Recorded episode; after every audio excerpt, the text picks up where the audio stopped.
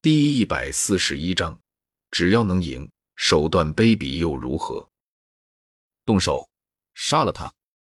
穆丽手指豁然指向萧天，不再废话。阴冷的声音中充斥着杀意。听着他这个少团长的命令，周围的佣兵顿时紧握起了手中的武器，然后齐声怒喝着，凶悍地对着萧天围杀而去。瞧着那四面八方向着自己冲来的佣兵，萧天轻吐了一口，然后双脚微沉，右手紧紧地抓住背上的冰蓝长剑，一声低喝，冰蓝长剑贴着掌心倒飞而出，化作一道黑影，绕着萧天身旁击转一圈。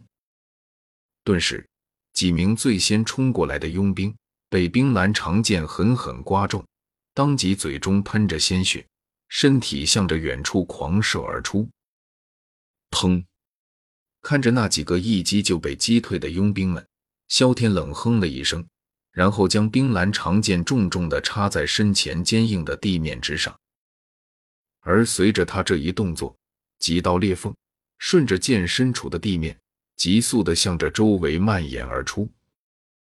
右手抓着冰蓝长剑，萧天从怀中取出一个药包。而药包里则是一些看上去就很危险的白色粉末，能用毒、迷药之类的东西轻易解决的敌人，干嘛要浪费自己的斗气？而且现场这么多人呢，他要是真敢以一敌百，那他怕是要走不出这个地方了。更何况，先用毒药清一波杂兵，这样既能让他自己少消耗一些力量，也方便他一会杀红眼了。忘了留活口逼问那本玄阶斗技下落。这样想着，萧天果断的挥手，将那些药粉撒了出去。与此同时，他左掌一震，强横的反推之力，将那些白色药粉吹向了四面八方而来的佣兵。嗨嗨，白色粉尘犹如一道白色风暴一般，以萧天为原点，对着周身席卷而出。所有被粉尘包裹的佣兵都是不由得发出了剧烈的咳嗽声。粉尘有古怪，粉尘在萧天的推动下，迅速的推至了木里面前。不过，当他吸了一口进肚后，当下脸色一变，急忙呵斥道：“都给我退后！”听了他的喝声，那些在粉尘中不断乱撞的佣兵赶忙开始后退。不过，当他们在移动了十几步之后，却是开始接二连三的倒了下去。只有寥寥的几个实力偏高的佣兵，有些摇摇晃晃的坚持了下来，然后赶忙的躲到了院落之内。望着那从粉尘中出来的，竟然只有几个人，穆丽脸色变得极为阴沉，袖袍猛地一挥，一股汹涌的狂风在身前凭空浮现。然后对着那弥漫而来的粉尘吹拂而去，在狂风的吹拂下，粉尘逐渐消散，而在那粉尘退去的地方，所有的佣兵都是软绵绵的软倒在那里，并且时不时还有着一道道痛苦的呻吟声不断从他们嘴中传出。看到这里，穆丽的脸色无比的难看，他怎么也没想到。萧天的手段居然如此的卑鄙，而在注意到那些倒地的佣兵们似乎并没有生命之危，穆里微微松了一口气。不过，他心中的愤怒并没有因为这而有丝毫的减少，森然的抬起头，穆里望着那立在院落之中的少年，厉声道：“该死的混蛋，你竟然用毒！”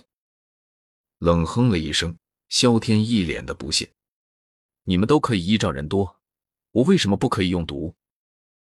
边说着，萧天摊了摊手，一脸的理所当然。站在台阶上，看着萧天的这副姿态，穆丽的拳头缓缓捏紧，寒声道：“不管如何，今日你必须死，是吗？那我倒要看看今天你怎么杀我。”冷笑了一声，萧天肩扛着冰蓝长剑。朝前走了两步，然而就在他第二步即将落下的时候，突然变故骤生，那原本躺在地上不断呻吟的一位佣兵，忽然猛地跳起身子，手中锋利的长剑，携带着薄薄的斗气，刁钻而狠毒的刺向了萧天小腹。不过，面对着突然袭来的攻击，萧天的脸上却是没有半点的慌张，手中紧握的冰蓝长剑猛然狠狠地倒插在身前，巨大的剑身将萧天大半个身子完全遮掩。同时，也将那长剑攻势轻易的抵御而下。叮！长剑急刺在冰蓝长剑之上，顿时一阵火花四溅。冰蓝的剑身上却连半点白痕都未留下。偷袭失败，那偷袭之人也不继续冒进，而是借助着长剑的反弹之力，身体急速的向后倒退着。不过，萧天又如何会给他这个机会？既然偷袭了，又何必再走？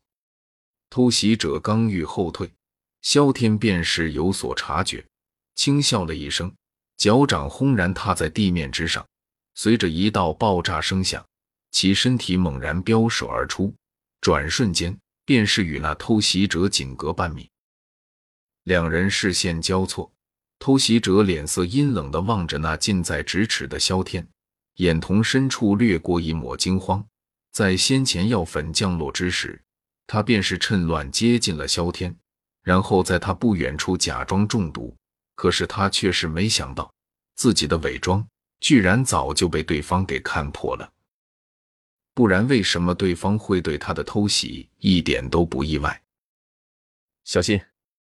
场中突然而起的变化，同样是让的高台上的穆里吃了一惊。特别是当他看见偷袭者竟然是狼头佣兵团现在除他之外仅存的唯一一个高星斗者之后，不由得脸色大变。晚了！冲着急退的偷袭者森然一笑，萧天脚掌再次猛踏地面，随着一声爆响，下一刻。他的身形陡然出现在了偷袭者的身前，与此同时，他手中的那把巨大的冰蓝长剑也是带起剧烈的压迫声响，狠狠地对着后者胸膛横砸而去。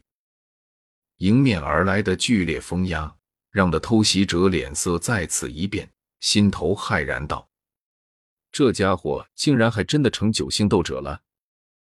心头的念头一闪而过，偷袭者咬了咬牙。有了决定，现在他已经完全被萧天的攻击所笼罩，而以他的速度，根本不可能完全避开这一波攻击。